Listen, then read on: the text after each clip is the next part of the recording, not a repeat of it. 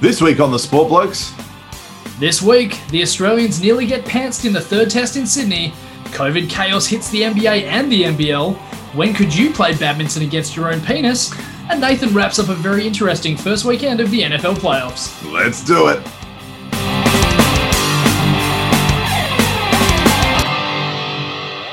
All right, Stewie, as we do at the top every week, what caught your attention and what'd you miss?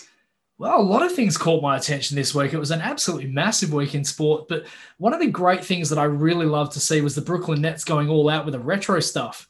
So we spoke a few weeks ago about some of the updated jerseys, and I mentioned the ones that I loved, one of which was the New Jersey Nets going back to the early 1990s uniform, probably one of the only blue jerseys that actually worked.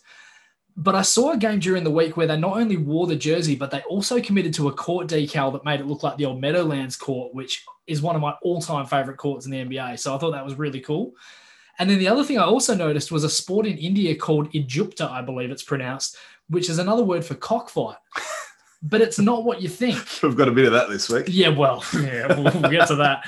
But this is actually an indigenous sport played by the Lotha community. And the whole point of the game is basically a bunch of guys with their hands behind their backs, hopping on one leg, trying to shoulder charge each other out of a designated area. It's just another one of those really random sports that you see all around the world. And I I just thought, you know, what a cracker. Like, Well, free to play, it doesn't cost anything. exactly. And in a place like India, you know, yeah, if you've got a yeah. de- decent patch of dirt and a solid shoulder, off you go. I'd, I'd watch it for at least five minutes. I may have. Yeah, you did? yeah, mate. How long? about, about, about five to ten. Yeah, yeah, but you didn't go any further. No, no, no. Yeah. No, I didn't do what I did with the Kabaddi, but yeah.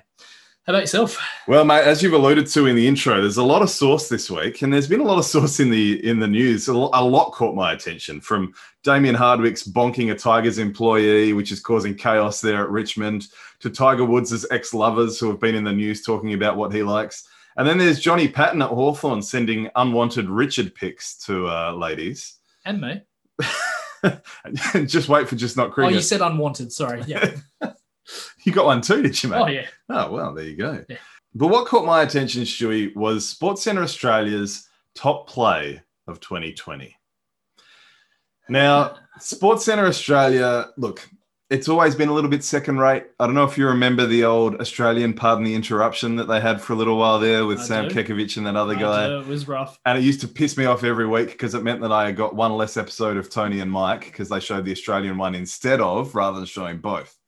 Anyway, their top play for the year 2020 was the Lakers winning the championship. That's not a play. No, it's not. And it was ridiculous. And it's not Australian. Yeah, it's ridiculous. Oh, and, you know, it, I- it was the whole world. So it was the world of sport. It Okay. didn't have to be Australian Okay, fair enough. but it was Australian Sports Centre, and that like it's such a good segment. Quick, snappy little plays. so you had to watch like 60 plus games and then well, four, they, four rounds of the playoffs.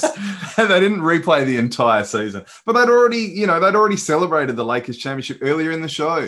They didn't. Need, There's been so many good plays, you know, like uh, the Bam block. Yep. Uh, it was at Ananobi uh, against The Boston. game winner. Yep. that crazy, game three winner. With half The a second. DeAndre Hopkins catch for Arizona in the NFL. There's been so many good play in the tennis. You know, there's been all sorts of things. So they really blew that, and that pissed me off. What'd you miss, mate? Well, I mi- I missed a good chunk of the morning session of day four of the India Australia test. Unfortunately, wifey was at work, so I had the two little ones, and unfortunately, that often means that the TV is stuck on crappy kids' YouTube. But yeah, I made up for it in the second and third sessions while they were both asleep, so Ah, that yes. was uh, that was pretty good. Yeah, Oh, what'd you that's miss? good. Well, I, I missed a decent amount of the cricket too because I stayed up to watch the Colts Bills playoff game, which didn't finish till five thirty in the morning. So, yeah, I slept in till one, and then I saw a few balls, and then we went off to see the Scorchers. There we go. So I didn't see a hell of a lot that There we day. go. I saw cricket, but not a hell of a lot we, of the test. we, we did. Uh, anyway, news roundup. Yeah, I'm I'm very nervous to bring this one up at the top, but it seems that a Premier League side that you like kind of went missing in Crawley overnight. But uh, police say no leads have turned up. Ah. oh, mate. Oh, dear. oh, shoot. Yes, hard to watch. A uh, an FA Cup shocker from Leeds United, losing 3 0 to a Yeah. fourth division side. Yeah. Not exactly something you'd want to see. West Bromwich Albion also lost to a minnow. They went down 2 0 to third tier Blackpool, but probably the biggest shock might have been Derby County from the Championship. That's the league below the Premier League. They got knocked off 2 0 by Chorley FC, who sit middle of the pack in the sixth tier, Yeah, wow. National League North. I've never Wow. even heard of it before. Yeah. So yeah, But that's the beauty of these tournaments, isn't it? it really is. I mean, like Derby were actually rocked by COVID a little bit. I think their coach and a few of their players, very similar actually, I think to the, the Cleveland Browns. Who talk about Yeah, a we'll bit get later there. on. So it's been a huge week. It's been a great week in sport, But actually. holy shit, like, woof, not great. Yeah. Well, it's it's reminiscent of that Australian club that made the semis, didn't they? Yeah, I f- I Someone can't from remember- Brisbane or something? Oh, Yeah, I think it was like Oakley or something like that. I think it was yeah, O A K L E I G H or something like that. But yeah, they went a long way. And then also to talk about something else that's gone viral in the last week. It's actually something from I think it was the start of November. And if people haven't seen this, I highly recommend checking it out if you want a good laugh. It's a news reporter slash actor, I guess, slash comedian from Ghana named Akrabito. And what he's doing is he's reading out some English Premier League scores from the, the previous weekend on one of the news channels over there. He legitimately sounds like he's about half a carton in. Like he, he sounds drunk right from the start. I don't know what to make of it. Hey. Yeah. So forgive my ignorance, mate, but is English the first language there? I think you'll find it's actually a Khan, which is about 44% of the population speak it. Okay. I have Googled that. There's no Yeah, way I knew that. yeah. Not off the top of But your- uh, no, English is a, an official language over there. Okay, So, but, um, yeah, it's weird. but yeah, he's like he's absolutely nailing the big sides like your Man United, your Liverpool's, and your Chelsea's. But the way he pronounces teams like Sheffield United, West Bromwich Albion, Tottenham Hotspur, Even the way he said Arsenal. yeah, Arsenal, Oh, yeah. yeah, yeah, there's some absolute shockers that had me in stitches. Only a minute seventeen, worth watching definitely. So Yeah, we have a few YouTube clips this week you might Yeah. want to check a out. very interesting week in soccer. Mm. Now the NBL season's had a bit of a shake up. Yeah, well, it was meant to tip off yesterday, actually, Sunday the 10th. Uh, now it's been postponed to this Friday night. The recent COVID restrictions and borders going up and down and all around in Queensland, New South Wales, it's all in turmoil. The scheduling is- is in chaos, let's face it. So, as it stands, there's four games confirmed for round one and another listed as Brisbane Bullets versus TBC. Ah, the Tampa Bay Carrots. carrots, yes, Yeah. of course. Uh, and the Wildcats and the Breakers are not scheduled to play anyone in round one at this stage. So we actually had initially two home games for Friday and Sunday this weekend that were meant to happen, but now maybe not. It's just like the A League where the Glory aren't playing until round four. Wow. So uh, I wonder if this could be, yeah, Yeah. Yeah. Well, like we said, it's another asterisk year, and there's going to be weird things like this, and we just got to live with it. We just got to be happy that sports there, I guess. Mhm. Yeah.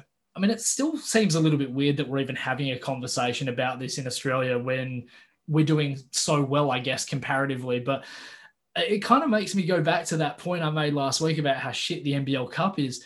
That's the time to use for a little mini bubble, if anything. You know, have a little four week period where everyone plays everyone, kind of like what they're doing, but just without all the stupid bells and whistles. Yeah, I know. I know. I mean, I, I I like the idea of the prize money for the team that wins. There's there's been a lot of revenue loss lately. Yeah. yeah. It's the points for winning a quarter thing that sucks. Like absolutely sucks. and it sucks that badly that it makes the whole It- thing yeah, seem shit. It does, That's the well, it problem. does. It changes the season. It does potentially. We'll, we'll have to watch this space. But Yeah. yeah. Now, Stu, you've got a big no-no. Never touch the referee. No, you definitely don't. This has to be one of the dumber things I've ever seen in rugby. It's happened over in the French second division. There's a Fijian winger playing over there named Josea Rosonghi, I believe it's pronounced. He got sent off after the final siren. What? so basically what's happened he's playing for for a team called Nevers, I believe it's pronounced. Again, all the French stuff makes it a little bit trickier. Never. Never. Yeah. Say chowder, Frenchie. but basically, what's happened, they're waiting for a decision in the last play of the game to see who was going to win. His team eventually has been awarded the win. Uh, I believe it was a no try call. And he's sitting there behind the umpire, just dancing away, waiting for him to call it no try. And as soon as he does it, he basically picks him up, kind of like Simba in The Lion King. It was. It Oh, was I was thinking maybe Dirty Dancing or uh, well, well, yeah. I, like, I mean, keeping with the rugby theme, it looks like they're lifting him for a line out. yeah, Like, yeah, it's, it's- like that's It probably probably, the, yeah, probably the best way to put it. Now the umpires had this just this crazy look on his face, kind of like, did this mad really happen? and a couple of seconds later, he's realised it- that has actually happened, and he's shown a straight red to this bloke who's now going to get suspended. Suffice to say, his coach was utterly pissed for the action, calling it intolerable, yeah. Well, yeah, Or- well, you or- don't touch refs. or Like, I- probably like intolerable. yeah, well, yeah, yeah, yeah. that is not even close to how they would say. it. but you're right, yeah, you do not touch the referees. That is rule one A in any Mm. sport. Yep. It sure is. unless the sport is referee hitting, in which case. well, yeah. you, well, I haven't seen that one, but but uh, Uruguayan national Ah, yeah, sport. Okay. Yeah. Well, there's a sport for anything. Yes, there is. Yes, there is. And I guess we'll round this out now. You've got a couple of politically charged sport bits of news. Yeah, I mean, we try not to talk too much about politics. We try to stick to the sport, but sport is a part of the world, it's part of society. Sometimes they're inextricably linked, whether you like it or not. And we've got a couple of cases here.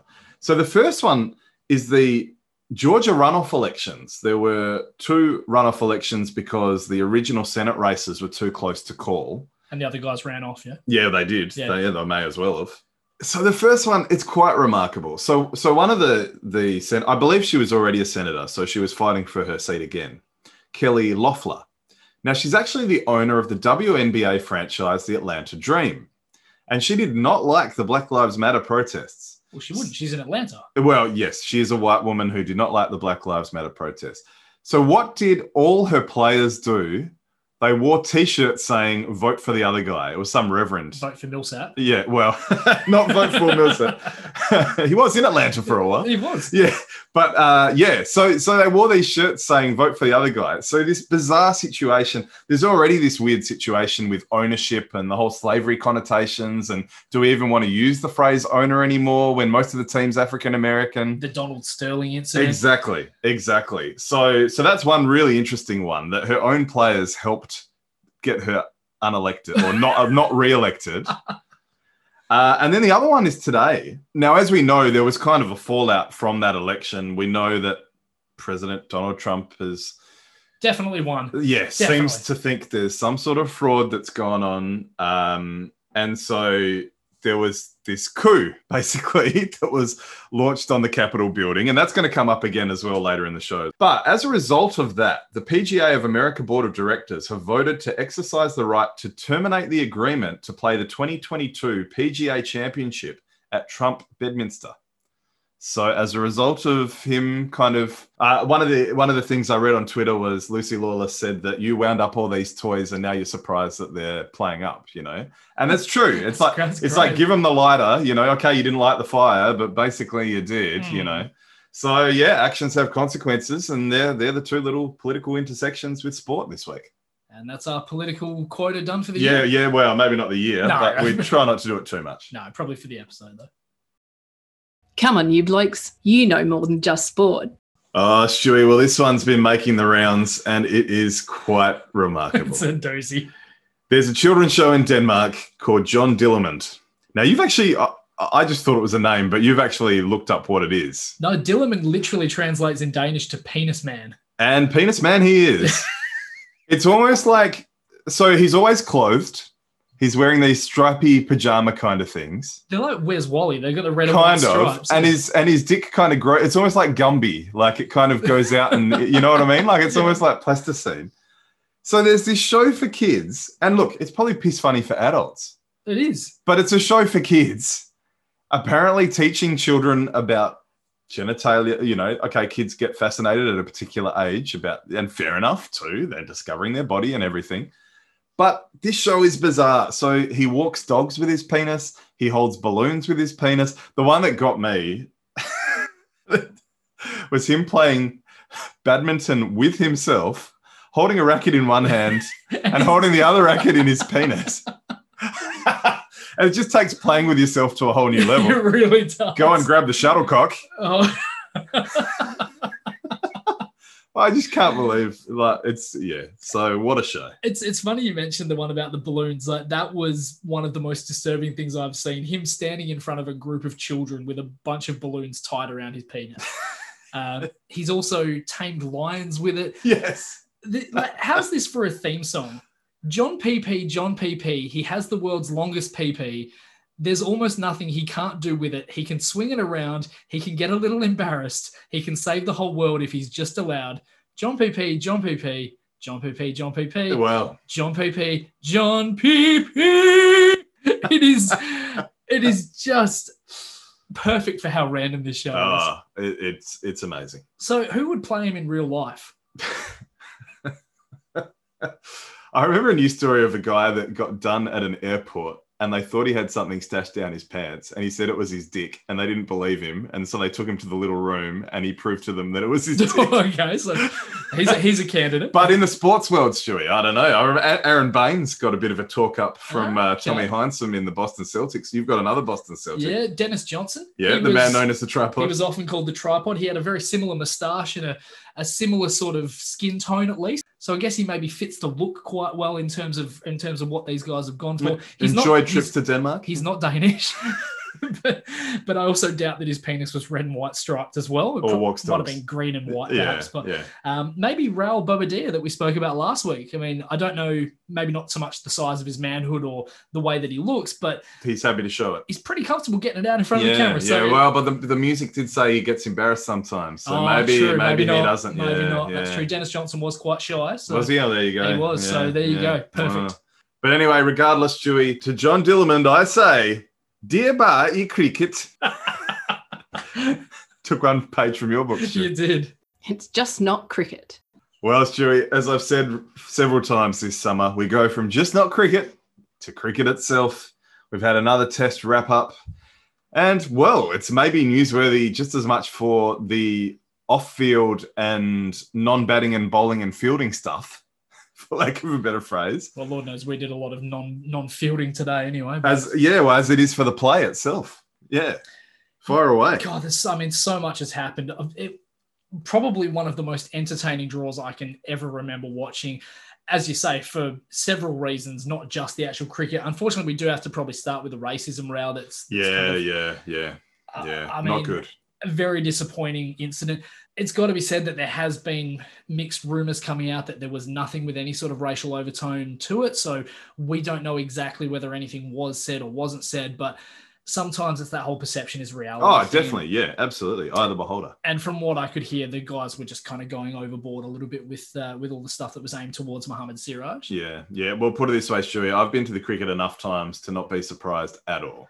I mean, we were at that game where. Oh no, you were you at that game? Anyway, Which one? I was at that game at Optus Stadium where those blokes unfurled that banner. It's okay to be white. yeah, okay. It happens, you Yeah. know. And Virat Kohli said Australians are inherently racist, and it's not something we like to admit, but I think humans are. But I think Aussie people have a big problem with racism. Well, we do, and and there was a, a really disappointing story from Ravi Ashvin after the the play had finished, where he basically said he experienced it right from his first tour all the way back in 2012, especially in Sydney. So Yeah, unfortunately, right, right. it's not the first time, and it probably won't be the last time. No. Look, it's you know it's hard to say. I mean, obviously, if they did say something racist, it's great that they were kicked out, and it's great that action was taken when it should have been, but.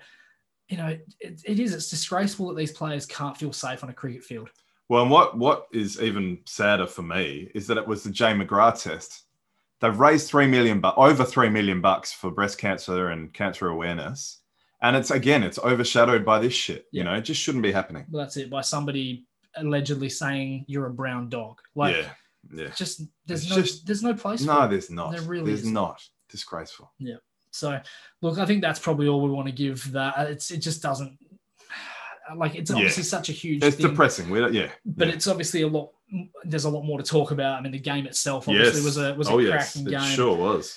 you know considering how far we actually were away from a result still nearly 100 runs and five wickets for the australians Well, I got to say, there was nearly a result, and there probably could have been a result. India took their foot off the pedal at the end, but if there hadn't been that rain on day one, India probably win this test. I reckon. Potentially. I mean, it comes down to two things on the fifth day. It comes down to Richard Pant getting out on 97, Yes. the way he was batting. yeah, Yes, he yes. Very easily. He was doing a Ben Stokes. Oh yeah, effectively. yeah, yeah. And it probably comes down to Vihari doing his hamstring and not being able to run quick singles and quick twos. So, yeah, ultimately we did run out. And I've actually got written here entirely because of the rain on day one. Yeah, well there you go. Yeah. So yeah. there you go. Probably saved Australia, I, I dare say. Yeah. Look, I mean, India at the very least deserved a draw out of this, the way that they battled. Yes. Yep. was just sensational in the second innings. I mean, it was far from without luck. They had countless shots edged past slips or, you know, dropped by Tim Payne. or- Three drop catches from the captain today. Yeah. but at the same time, for the most part, they rode the luck beautifully. They played the balls that were there to be played. They blocked a lot of the balls and left a lot of the balls that were there to be blocked or left. They're patient, They- unlike the They Aussies. were. They Yeah. were they were crowded. There was a point when Marnus Labuschagne was basically diving forward before the ball had been blocked, just trying to get a catch. Yep. and still they blocked and they were patient, as you say.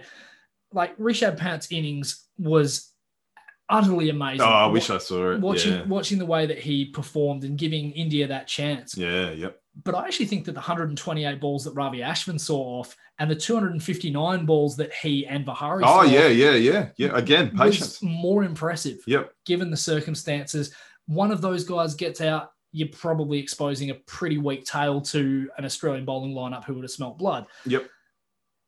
And then obviously with the ridiculous banter from Tim Payne, to remain that focused is incredibly impressive. Mm. So Mm. Speaking of Tim Payne, catches win matches, don't they? Yeah, yeah. Well, and the banter. I mean, do we want to talk about the banter? He's in the team for the moral character and the the no dickheads policy. Oh, And funnily enough, he's saying he's using those words. Uh, yeah, like I mean, mm. I mean, anyone who didn't hear about it, he was basically tell telling Ravi Ashwin that he can't wait to get to the Gabba, which is, I mean, fair, fair, enough. We haven't lost Yeah. there since '88. Yeah. Exactly. Yep. But then when Ashwin gives it back, he starts saying, "Oh well, no one likes you on your team. Everyone thinks you're a dickhead, and all that. Like, I've got more friends in India than you do. You don't, Timmy. Trust Hmm. me. Yeah. I reckon Ashwin's got more friends in Australia than you do. yeah. Well, Quite frankly, but, uh, Um, yeah, you know, 1.3 billion odd. yeah, I'm guessing like Ravi Ashwin. I'm not sure how many like you. So yeah. yeah, not not great as a bowling unit as well. I mean, we probably had a pretty disappointing fifth day, really. Yeah, so I didn't get to watch much at all. I took my lunch break conveniently, basically for the last 10 overs or the last seven or eight overs. So I had to listen to it on the radio today. But yeah, the, the commentators were saying that basically they just weren't attacking the stumps enough. Nothing. Basically, ten percent of the balls maybe. Yeah, hitting that's- that's stumps, not good enough. Which is not Australian like. There were a few pretty decent Yorkers towards the end, but unfortunately, that was when these guys were already in. They'd kind of got their eye, and they was they were seeing the ball quite well. Very few of those Yorkers got even close to getting under the bat or past it. So yeah, it was was pretty disappointing. You know, bring back a second slip maybe that cost us at least a Yeah. couple. Yep. Probably cost a couple of wickets. So yep. yeah, I mean, as I say, the game itself, though, absolutely brilliant to see the emergence of Cameron Green. Yeah, he had a good knock. Top scored. one Admitted, innings. admittedly, you could probably say it's similar to the Joe Burns runs in the second innings of the last test, where there was probably less pressure on him because we already had quite a significant lead. But again, nice to see him come. Well, out it's and only do his well. third match, you know, Well, exactly right. and he's only 21. exactly right. So Obviously, as an as an Aussie, great to see Steve Smith get Yeah. a century in the first innings. yeah, and, and I did get to see Summer Smith and, and Labuschagne back together, and they were magnificent. Yep. They were excellent. So, yeah, certainly one of the things we've talked about in previous weeks is how poor our batting has been. It is very nice to see a- a little bit of a glimpse of what could potentially happen. And Dave Warner didn't even find any sort of form in the in, Mm. in either innings. Out- Well, there's a lot of question as to whether he should have played. He was probably underdone Probably too was. much. probably was. Yeah. yeah. Now, one of the big things that did come up today was the whole issue around Rishabh Pant and and Riddhiman Saha. So Peter Layla actually made a pretty decent point around the situation with the the wicket keepers. He basically, y- you know, made the point that Saha came in and took over from Pant. Pant copped one on the elbow, so he was quite sore. Saha's It's hard to come- keep with a elbow pointer. incredibly Yeah, difficult. yeah. And look, I'll be the first to admit, I mentioned a while back that I thought Pant was a better gloveman. Not even close. My apologies there to, uh, to Saha. but when he came in and took four catches as the wicketkeeper for the entire innings, it seems a bit off to see him then go back onto the bench and, and have- nearly make a ton. And, and, and then Pant comes out as the better batsman, yeah, makes the 97 very quick, smart yeah, as well Yep, yep. and you sort of think to yourself, like, if he can hold a bat for that period of time and play those sorts of attacking shots, how can he not, you know, the, the words that Layla used, if you can hold a bat, you can wear a pair of gloves and fumble a few like he does on occasion. Yeah, exactly. Yeah, it, it's very odd, isn't it? E, Especially when the ICC is cracking down on runners. So they're already moving away from this kind of stretching the rule stuff. Yep. They did stretch the rules a bit there. Yeah. I mean, What, what's to say a team based on that can't say, oh, we're, we're bowling first. Yeah. We're going to put in, you know, 11 or 10 bowlers and a wicket keeper and then go, oh, half Oh, of- they're all hurt. Uh, but yeah, they're all hurt. Yeah. Oh, they'll be replaced by these 10 batsmen. like, it, I, I think it is legitimately taking the piss. yeah, yeah. It actually makes the Jardasia concussion thing seem like nothing. Yeah, well, that, was, that seemed a bit dodgy too. Well, it seemed dodgy at the time, but this seems Again, worse. though, as Aussies, we're in glass houses. We can't throw stones, can we? It, you almost feel with the sandpaper stuff. It's very hard to talk about this shit. I find it hard anyway. Oh, I, There's I- got to be a point where s- eventually we'll be able to throw stones, but I don't think we can throw stones yet. I don't know. Well, not necessarily, but this is a very different sort of thing. I mean, this is we're not talking about yeah, we're not talking about guys trying to change the you know the shape of a ball in a match that they're already going to lose. We're talking about a like for like swap, and it's like, well, if you've already swapped a player out, shouldn't Yeah. they sit out there? I don't, I don't know. Yeah, Anyway, no, it's fishy. It's It- definitely fishy. it is. From one fishy thing to another fishy thing, the DRS. Oh yeah, Jeez, we- a couple of little things to talk about here. it's been the talk of the summer, the DRS, hasn't it? It has, and, and we saw an issue with the Steve Smith LBW from the other day. Well, not the LBW. He, he was he was given not out. Ravi Ashwin bowled bowled a you know decent ball, but it looked like it was going to miss leg stump. They've gone upstairs with the uh, with the review, and someone very eagle eyed on on Twitter basically noticed that the, the stumps didn't actually line up. on- Superimpose, yeah. yeah, they were about six inches further towards towards the leg side. Yeah, yeah, crazy. It very nearly resulted in Smith being given out yeah. when he definitely shouldn't have been. So, oh, it was definitely going down a leg. I mean, can you imagine if that had resulted in a wicket? Yeah, well, yeah, yeah. And we know Smith does not like getting out as well. He would have been pissed. Yep.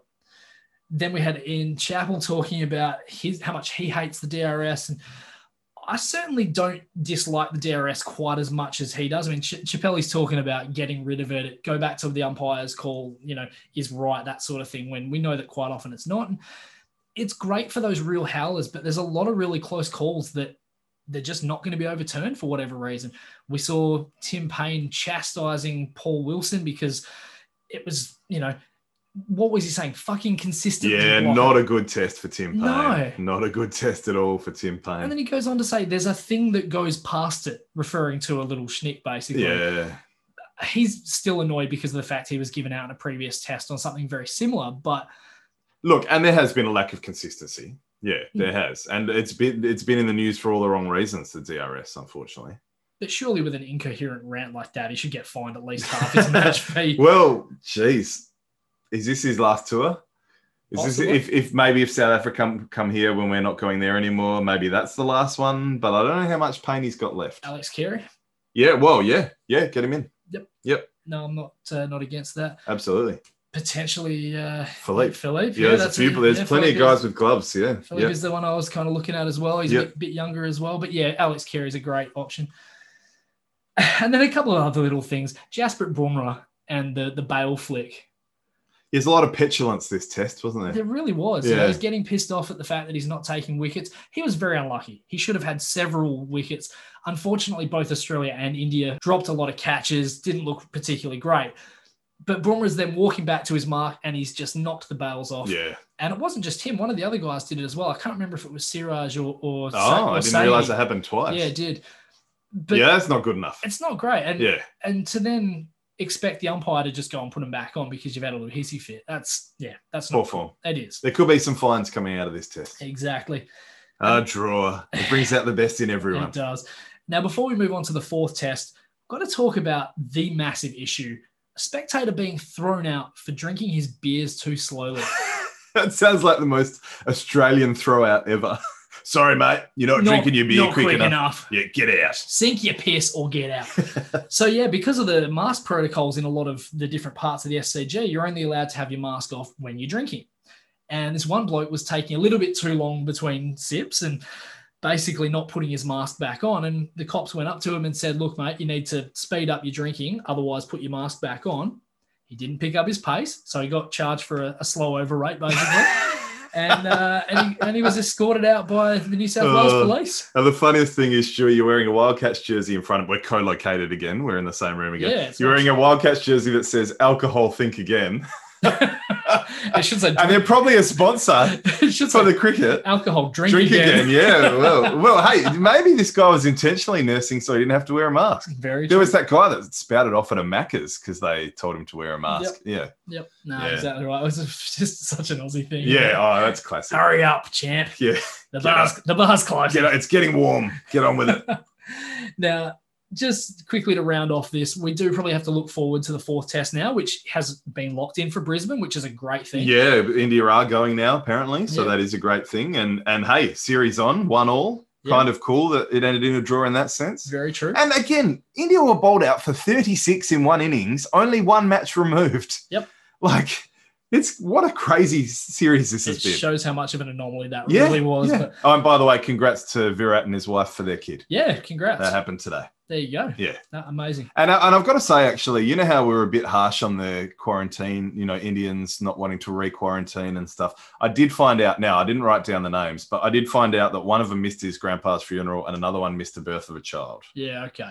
So we were maybe a little bit harsh But there. Birth of a Child, I can't get behind because you kind of know when that's going to happen roughly. well, Virat went home. exactly. Yeah. So, but, yeah. but he's the captain. His spot's safe. No, It exactly. might have been Siraj, actually. Might- But it was Siraj. Yeah, Harris, yeah, now you yeah. mention it, yeah. So I guess the big question though, who starts the match for the Aussies and the Indians? Obviously, not many players are going to lose their spot. I personally think Matty Wade might have That's the Might have. talk, isn't it? he might have had his last chance. A couple of really irresponsible dismissals in this. He put Cameron Green right under the new ball, which resulted him getting out for a duck. He yeah, just hasn't really been amazing in the field. I don't know. What are your thoughts? Well, there's a lot of knee jerk stuff about Australian selection, for starters. Mhm. I'm, I'm of the view to give him one more test for a couple of reasons.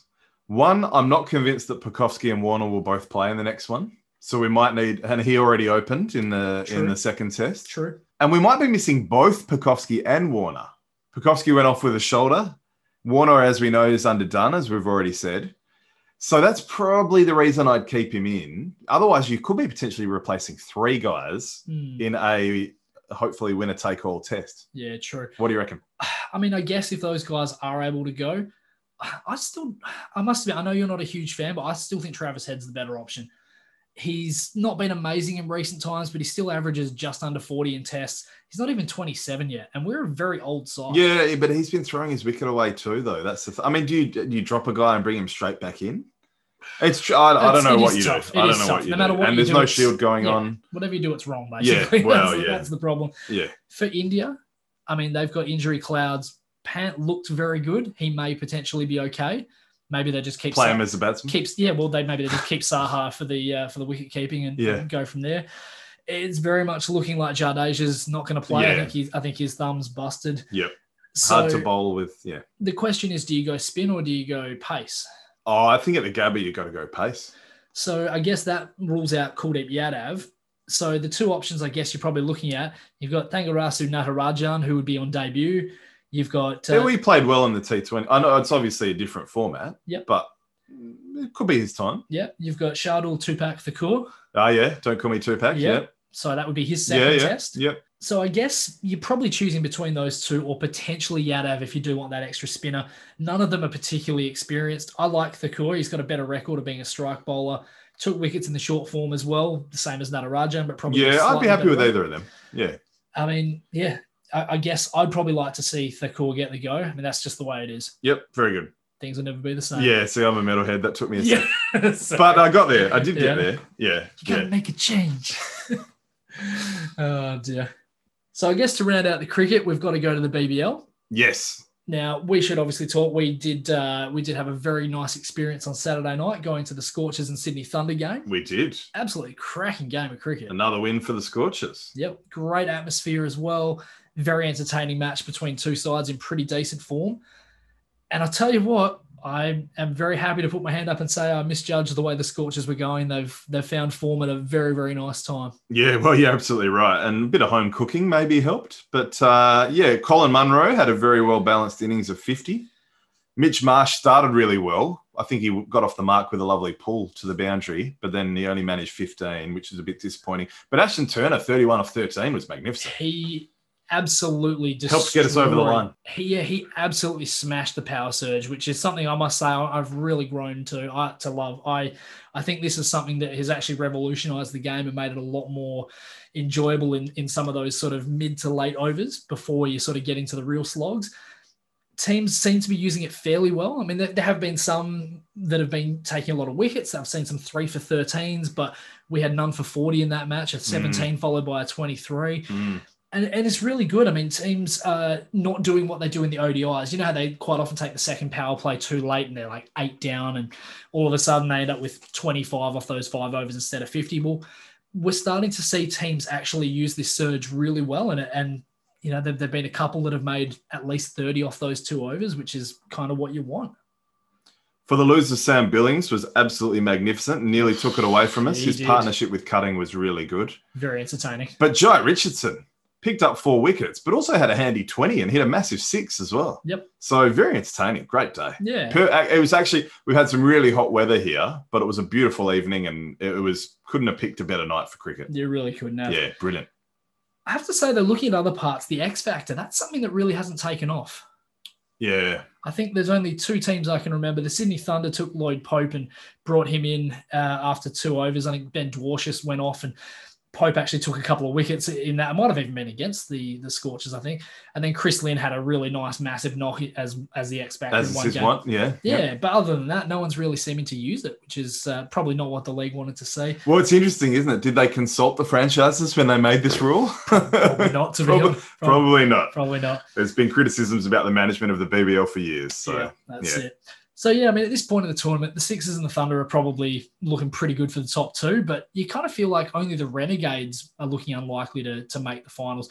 Every team's maybe a three-game winning streak or losing streak away from top three or bottom two. and it seems to be the way with the Big Bash every year. There's one or two at the top that really put their heads above everyone else, and then there's about s- feels like the rest of the Yeah. league fighting for the other two spots. So true. Yeah, And now, what made Stu say bloody hell?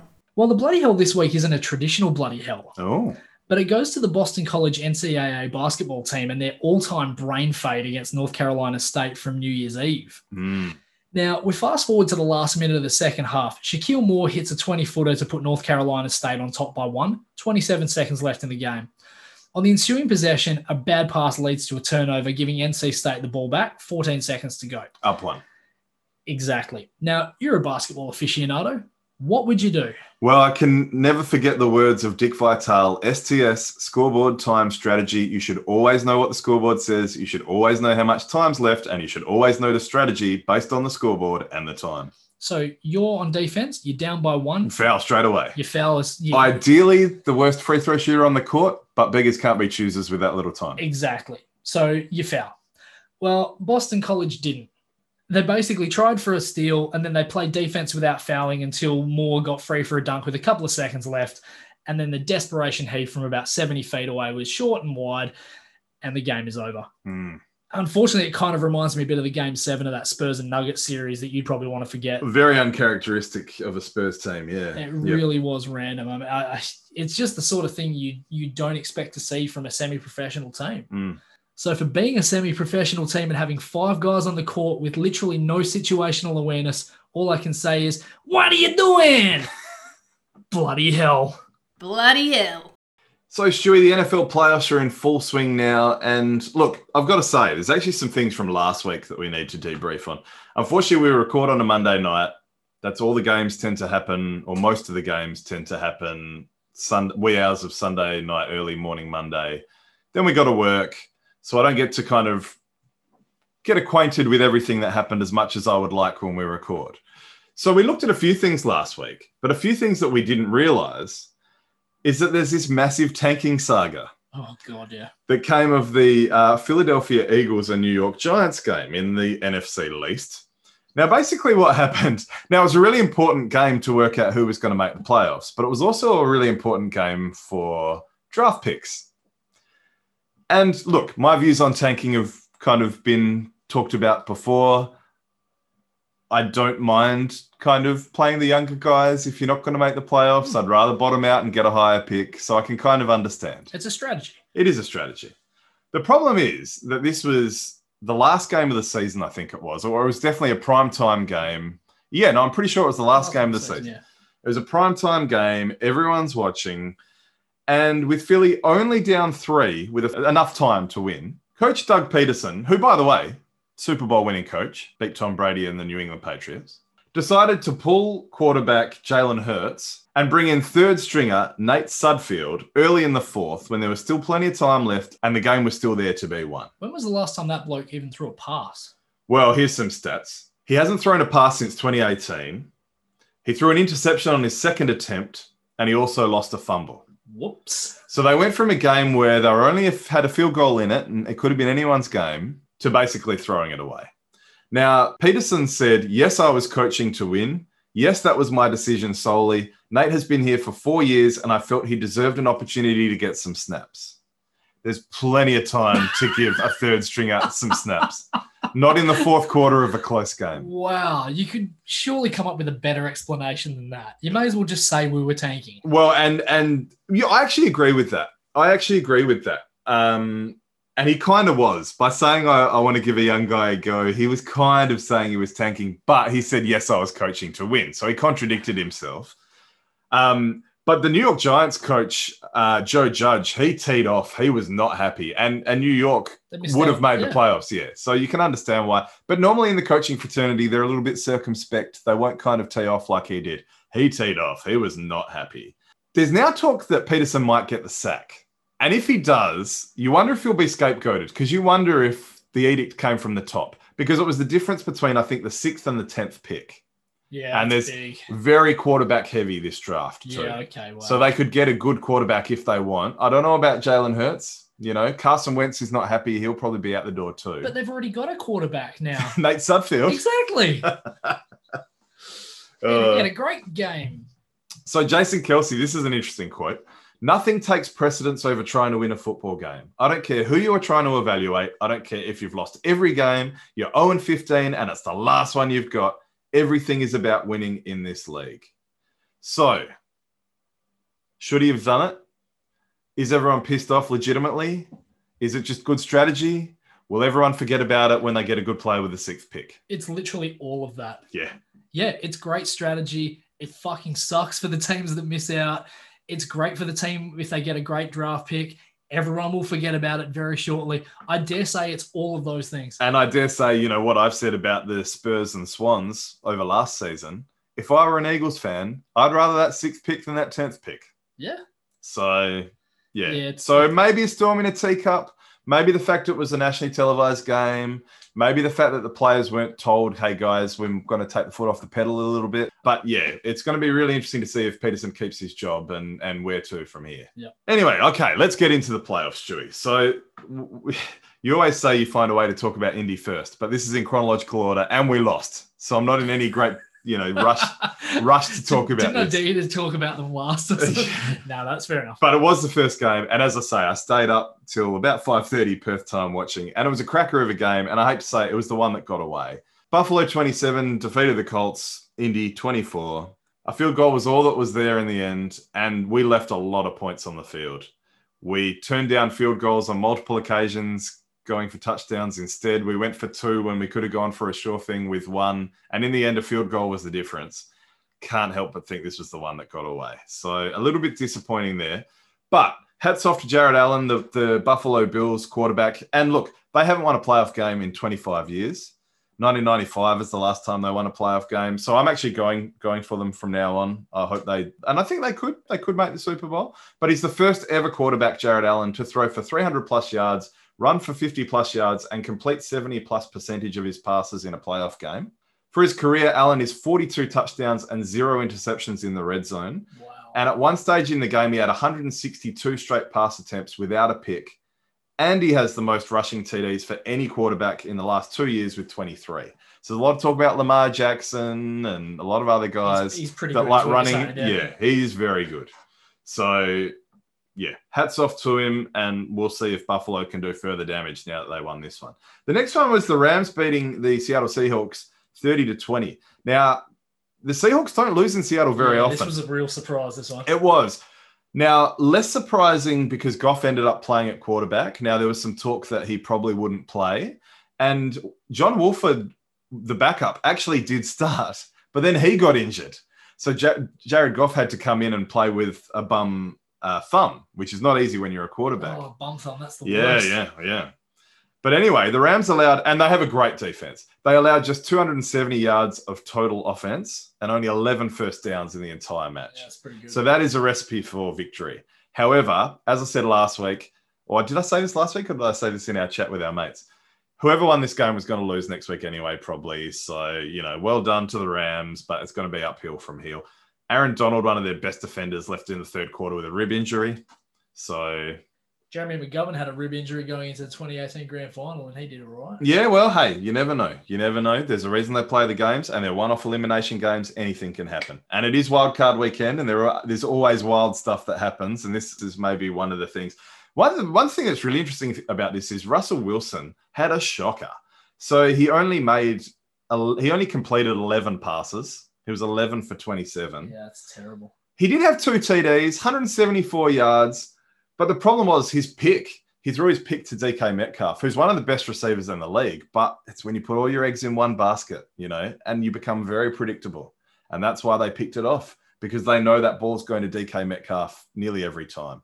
So Wilson went from being MVP favorite and the Seahawks going from, oh, these guys could be Super Bowl contenders to one and out. And the first time they lost at home in 10 home playoff games. Last time they lost, the then St. Louis Rams. So that's an Mm. interesting one. Uh, now, in a weird wrinkle of the NFL, the 11 and 5 Tampa Bay Bucks traveled to the 7 and 9 Washington football team. Got a bit of a scare. They did. They did. So even though they had a much better record, Washington and they have an excellent defense and they've been much better the second half of the season. It was the Bucks' first playoff win since 2002. The reason Washington were the home team was because they were the division winners of the NFC least, whereas the Tampa Bay Buccaneers didn't win their division. New Orleans won their division. I don't like that wrinkle. I think No. the seeding should be based on record. Agree. I think it's bullshit. Often you'll see an eight and eight team host an eleven and five, maybe even a twelve and four team, and that's just not on. That's not right. It's not on. I mean, these guys weren't even 500. But the buzz one is Tom Brady, who at 43 years and 159 days passed George Blander to become the oldest player to throw a touchdown in a playoff game. But Washington backup Tyler Heineke, who played because Alex Smith was injured, had 306 yards passing with a TD and 46 on the ground with a rushing TD in, in only his second ever start. So the buzz about him is he's going to make a lot of money Oh yeah, you get paid. prior to the season, he'd only appeared in eight games, started in one, and before Saturday was taking online math classes at Old Dominion University. Ah, So Old Dominion. the quarantine quarterback nearly won a playoff game. Finally, with the last few games, Baltimore 20 defeated Tennessee 13. Lamar Jackson had 179 yards passing without a TD, but he also ran for 136 and a score in his first ever playoff victory, even though he's won an MVP and had some pretty good teams with some very good records. The Ravens rallied from 10 down in the random stats factory here 43 comebacks of 10 or more this season before this game. So a lot of comebacks this season from 10 or more down, which is tied for most in NFL history, 2013 14. Derrick Henry, excellent rusher, helped win my fantasy team, was kept to a fairly quiet 40 yards after racking up over 2,000 on the season. The All Pro had run for 328 combined in the previous two meetings. So the Ravens really held them really well there. And weirdly, Baltimore coach John Harbaugh, who, by the way, has won a Super Bowl, said that it may be the best win he's ever been associated with. So that's interesting, John. Ouch. His brother Jim just got re signed at Michigan, by the way. New Orleans, Chicago. New Orleans beat Chicago 21 9. Not surprising at all. Alvin Kamara had a rushing TD after sitting out the last game with COVID. New Orleans looking pretty good. They'll be hosting Tampa Bay next week. I saw that. That could be a huge Drew game. Brees and Tom Brady. That's going to be a cracker. And then saving the best for last Cleveland 48, Pittsburgh 37. What? And as I said, Pittsburgh started 11 0, and there were all these teams that had started, what, 7 0 or better who didn't go on to win the Super Bowl. Pittsburgh now officially joins the list. They did start the season really well, but a lot of people were saying they weren't as good as their record. And this one's crazy. So Cleveland were playing, this is the first time Cleveland had made the playoffs in nearly 20 years, 18 years, I think it was.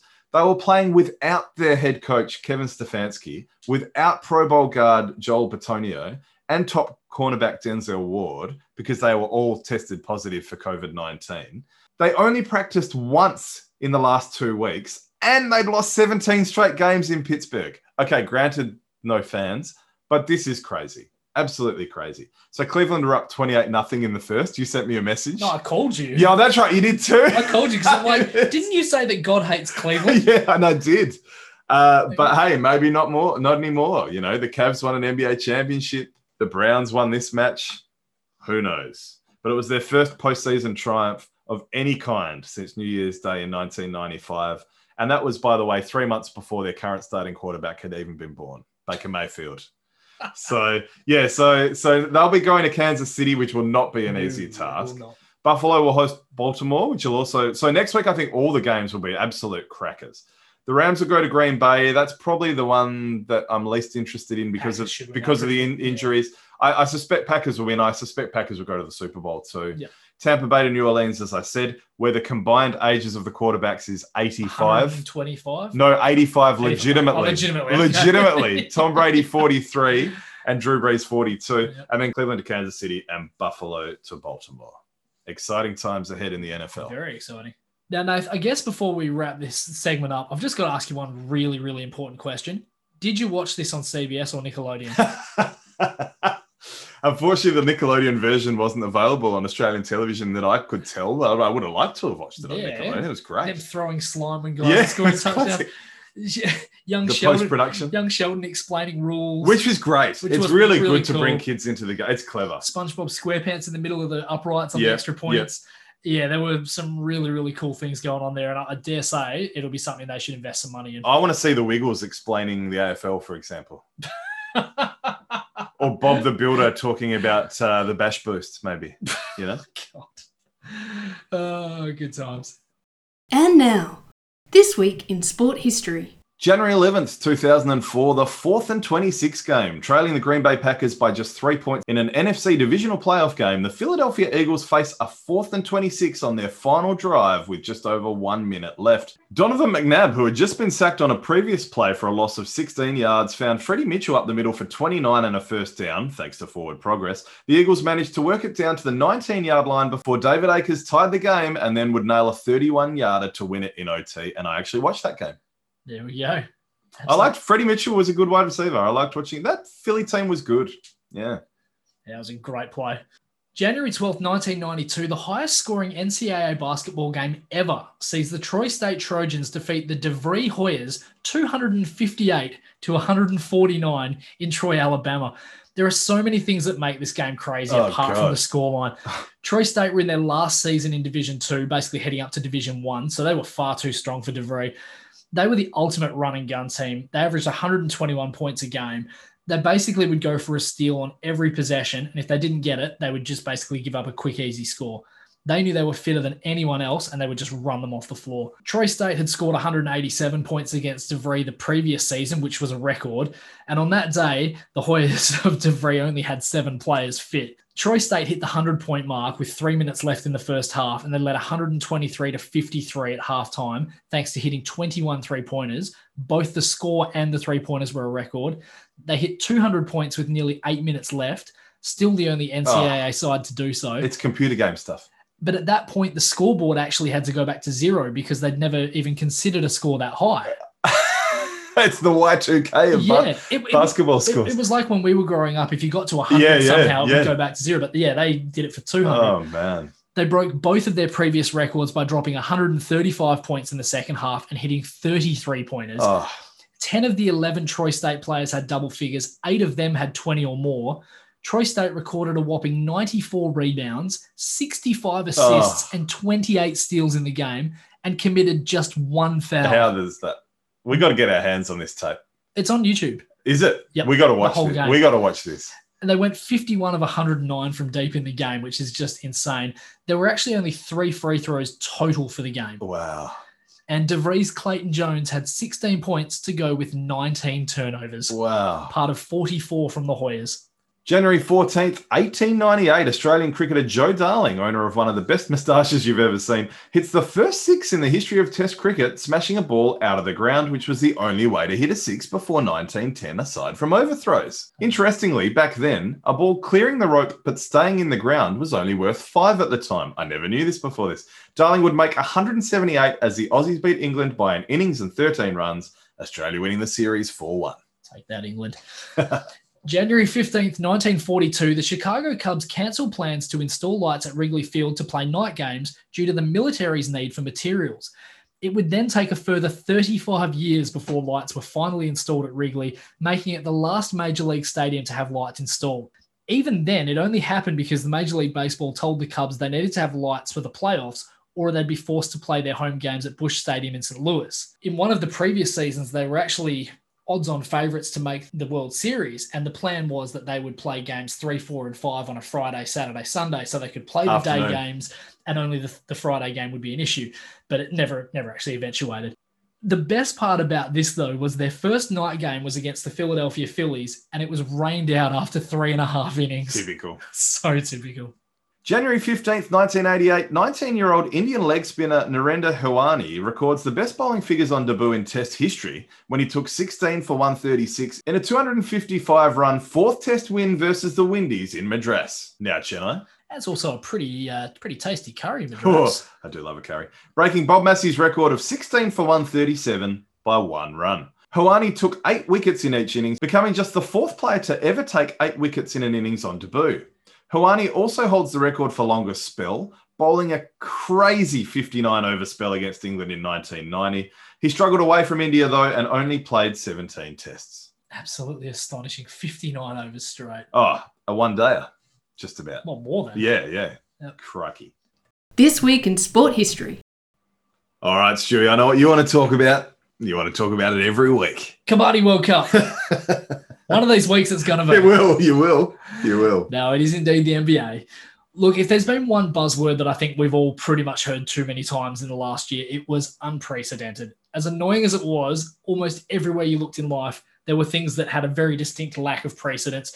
And it's pretty safe to say this season has picked up where last season left off. Yep. We haven't had the bubble yet, but this season hasn't felt at all normal. And in a country that has absolutely had the piss slapped out of it by COVID, it's little surprise. Yeah, sure. You're not wrong. They're now up to 4,000 deaths a day in the US. And then on Friday, they had 310,000 new cases. Yeah, it's it's tough to imagine. It it's really just is. getting worse. Yeah.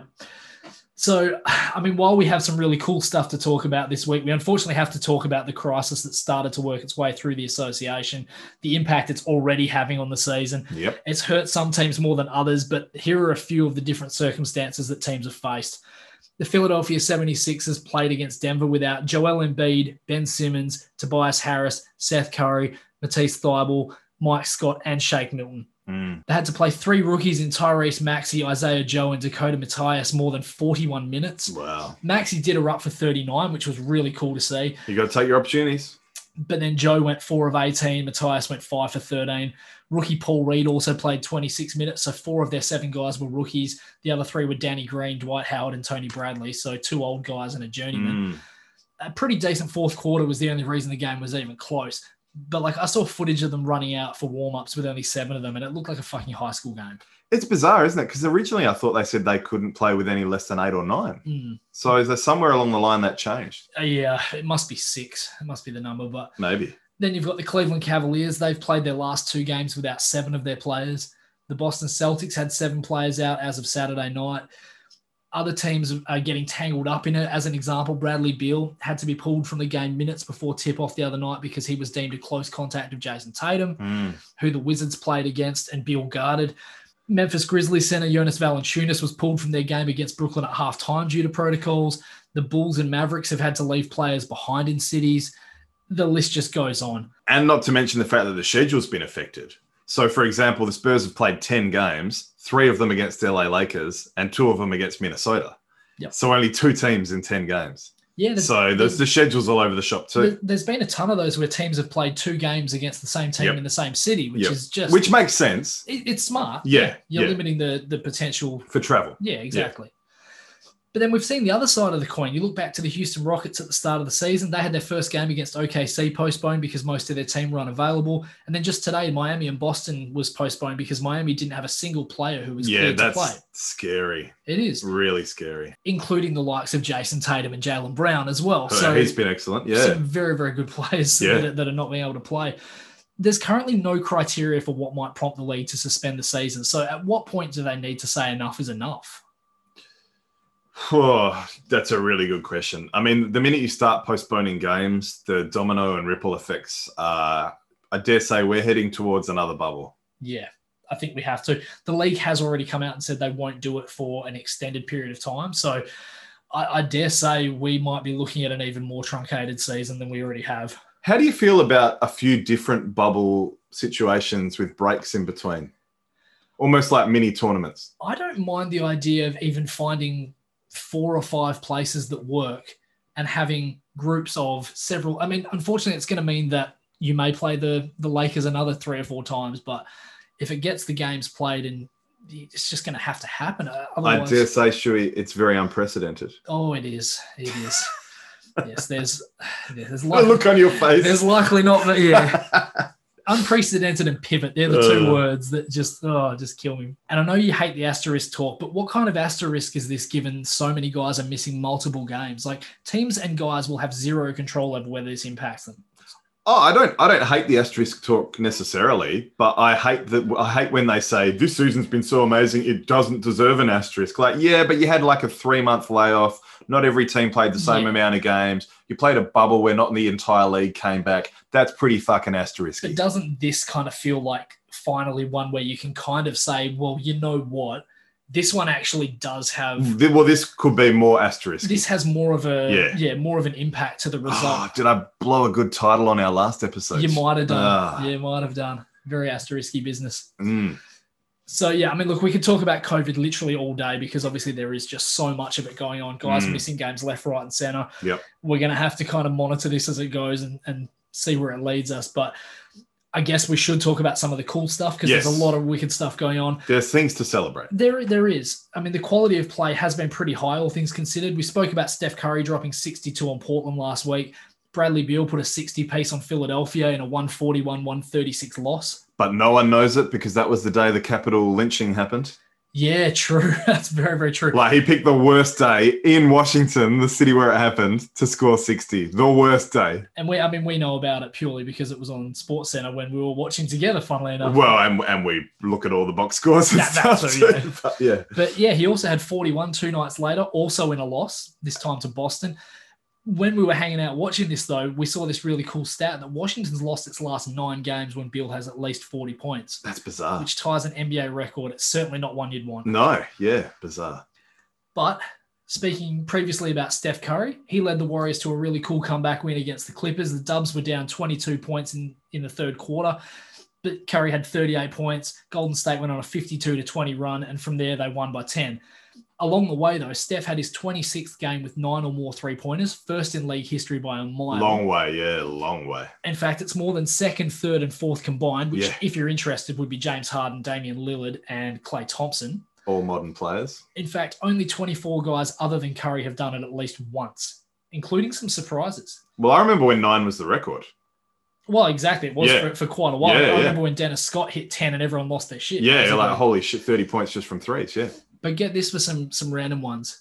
Aaron Baines Wow. did it for Phoenix. I do remember him hitting a lot of threes for Phoenix early last season, Yeah. but holy he shit. had a, he had a nine. he had a nine.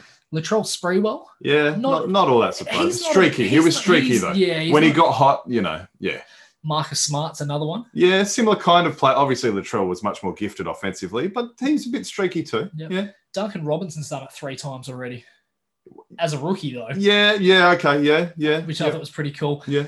A very impressive feat though by Curry. The Warriors are actually 21 and 5 in those games, and only two of those losses came after 2013. So, as a general rule nowadays, when he hits that many threes, they win. And as a general rule, no lead is safe against the Golden State Warriors. Very, very true. Also, his 50th game with at least eight threes, which is wow, pretty spectacular. wow. Now, we, we've also mentioned the Celtics. They're tied with the Sixers for the top spot in the East, thanks largely to Jason Tatum and Jalen Brown. The 10 games to open the season, Tatum has 269 points, Brown has 263 for a total of 532. The only time a Celtics duo scored more in the first 10 games of a season would be Bird and McHale, Bird and McHale, eighty-six. 86 87. A year the Celtics won the East, the Lakers won the West, and the Lakers won the title. Could we see a repeat of that this year? Oh, it's not out of the question. It's very much It's in- not in out of the play question. very much in play. Now, unfortunately, we do have a bit of bad news for an Aussie. Dante Exum's had a, another injury in his horrible run. It just continues. Made of glass. He's actually kind Got of off lightly. kind of lucky though. Yeah, it was one of those non-contact push-off sort of injuries, and you expected it to be an Achilles, but ended up being a strained right calf. Yeah, looked like an Achilles. Oh. It Yeah. really did. The way, Yeah. the way you actually noticed, he looked back. Yeah, straight away I said Achilles. Yeah, Right, that- yeah, that's definitely a tendon sort of thing. yeah. He'll only miss one or two months. He just can't take a trip. Oh, can he? it's yeah, it's a shame. Now, what I did want to do just quickly before we round this up is kind of celebrate some of the surprises so far. Now, I've seen a few people that have done this kind of thing. I, I have some similar sort of ideas, but I've also got a couple of other sort of things I wanted to talk about. There have been a ton of surprises to start this season off. The play of some of the sides we didn't expect much from, the Cavs, the Magic, for example. Although, as I say, every season they seem to start strong. they do, this is very true. They'll probably tail off. Oh, now. it's such a weird thing. And then you've got guys we weren't expecting much from, like Gordon Hayward, for example, who have had a really, really great start. Yeah, to it's a the bit year. of an anyone's guess what happened with him, but he started super well. Yeah. So I did want to just kind of run through five, not so much just guys. There's also a team at the end. So four guys and a team that Ah, so you're doing a Sports Centre Australia, are you sure? Yes, exactly right. Yeah. So my top play, which is the entirety of basketball history. Um, no, I did want to talk about a few of the guys that have, have really surprised me. So the first one, Julius Randle, Yeah, part of the very surprising New York Knicks, who currently sit at five and five. It's very early days, but he's sitting at 22.6 points a game, 12 rebounds, more than seven assists as Yeah, well, which is yeah. really unlike him playing to win. he's been so assertive on the offensive end. Like he's basically looking a lot like Zach Randolph. Well, and people were saying that he was capable of this, and some people thought the Pelicans shouldn't should have done more to hold on to him. So yeah, Yeah, no, he- he's he's looking really good. He's he's using that bulk to get defenders back into the lane, and then he's pretty much just overpowering them from there and getting these little hook shots going. He's got a lot of moves inside. I do like the Zach Randolph comparison. Yeah, it, Yeah, it's it good. looks exactly like him. Very limited in terms of the athletic ability, but he's got- Smart. he's got a nice jump shot. He Yeah. uses his size. Bulky as yeah, And as I said, he's the, the biggest reason that the Knicks are sitting five and five. Honorable mention on the Knicks though to Austin Rivers. I'm the first to say I've ragged on him ever since he came into the oh, league. you sure have. I think he's battled poor shot selection, the pressure of being his dad's son, etc., for years. But being in New York might be the best thing for him. There's no expectations. All of a sudden, he's at nearly 12 points a game. He's never shot more than 44.2% from the field. He's currently over 55. He's 48% from three. It's amazing what having no pressure does to him. Mm. And, and I really, honestly, I hope that he, he continues this for the rest of the season. Nick's sneaky playoff chance.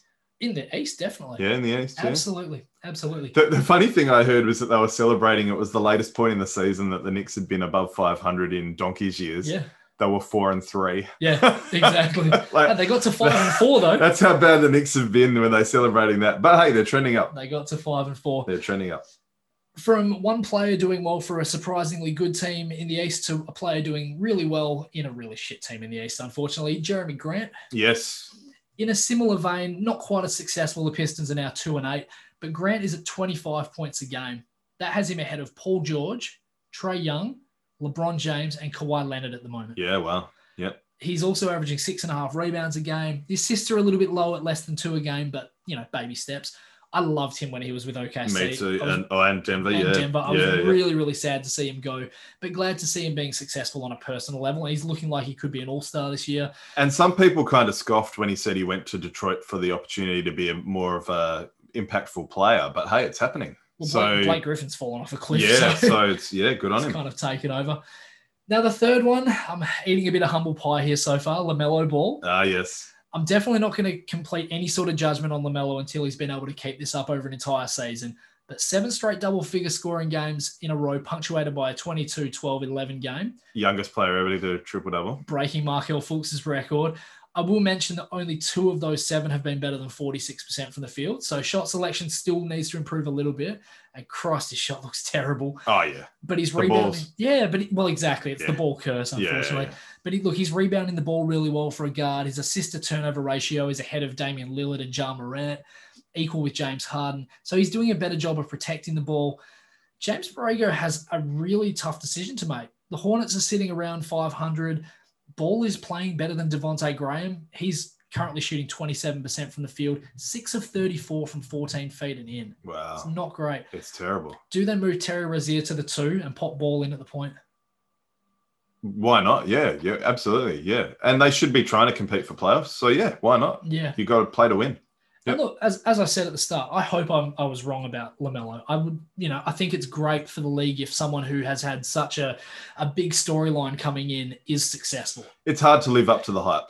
Yeah. So, you know, good on him. And we watched that game against the Pelicans the first time that two players drafted in the top three who were brothers played off against, Against one each another. other, yeah. yeah. So that was a good game It, too. it was. And Hayward played very well, you He, mentioned he before. did. He Lovely did. bounce pass at one stage. Yes. Now, Malcolm Brogdon. Yes. God, Milwaukee would be kicking themselves. Yes, I always say it. Brogdon, just quietly, he's putting up 23 and 7 a game across nine games, shooting a little bit under 50 from the field, nearly 48% from three. He's had a 50 40 90 before a couple of a couple of seasons ago. Yeah, yeah, yeah. So he's yeah. a very, very good shooter. He just looks like a guy who's taken that huge step in his fifth season. And I tell you what, Indiana looks super dangerous right now. Their starting five of Brogdon, Oladipo, TJ Warren, Sabonis, and Turner on paper might be the best starting five in the league. Well, Turner's playing better than he has since he signed that contract. Yep. Oladipo is playing to win. He's got something to prove this season. And Sabonis is a beast. Well, I actually heard a very, very interesting comment that Oladipo might be the third best player on their team now. Well, maybe. Maybe. And TJ Warren, who dominated the Yeah, bubble, yeah, he was great to watch. is the fourth best player on their team. Yeah, like, yeah, yeah, yeah. Excitement. Yeah. like they They're have not a championship team, but they could get that fourth seed, for they, example. they could be a very sneaky threat in the Yeah, East. yeah. Like they're very versatile. And yeah, Brogdon is absolutely going to make them tick. And then rounding it out with a team, fucking hell, Oklahoma City. Oh, I said it last week and I'll say it again. We Stop can't, winning. We can't even tank properly. Like you think we've traded all our good players away. Let's rebuild around Shea Gilgis Alexander. And then nine games into the season, we're five and four. We just knocked off a Brooklyn Nets side that admittedly didn't have Spencer Dinwiddie or Kyrie Irving because of personal reasons. They've been all over the place. Yeah. but Kevin Durant played. So it- Yep. it's just, it makes no sense. We're shooting the ball better than I expected. We're being unselfish.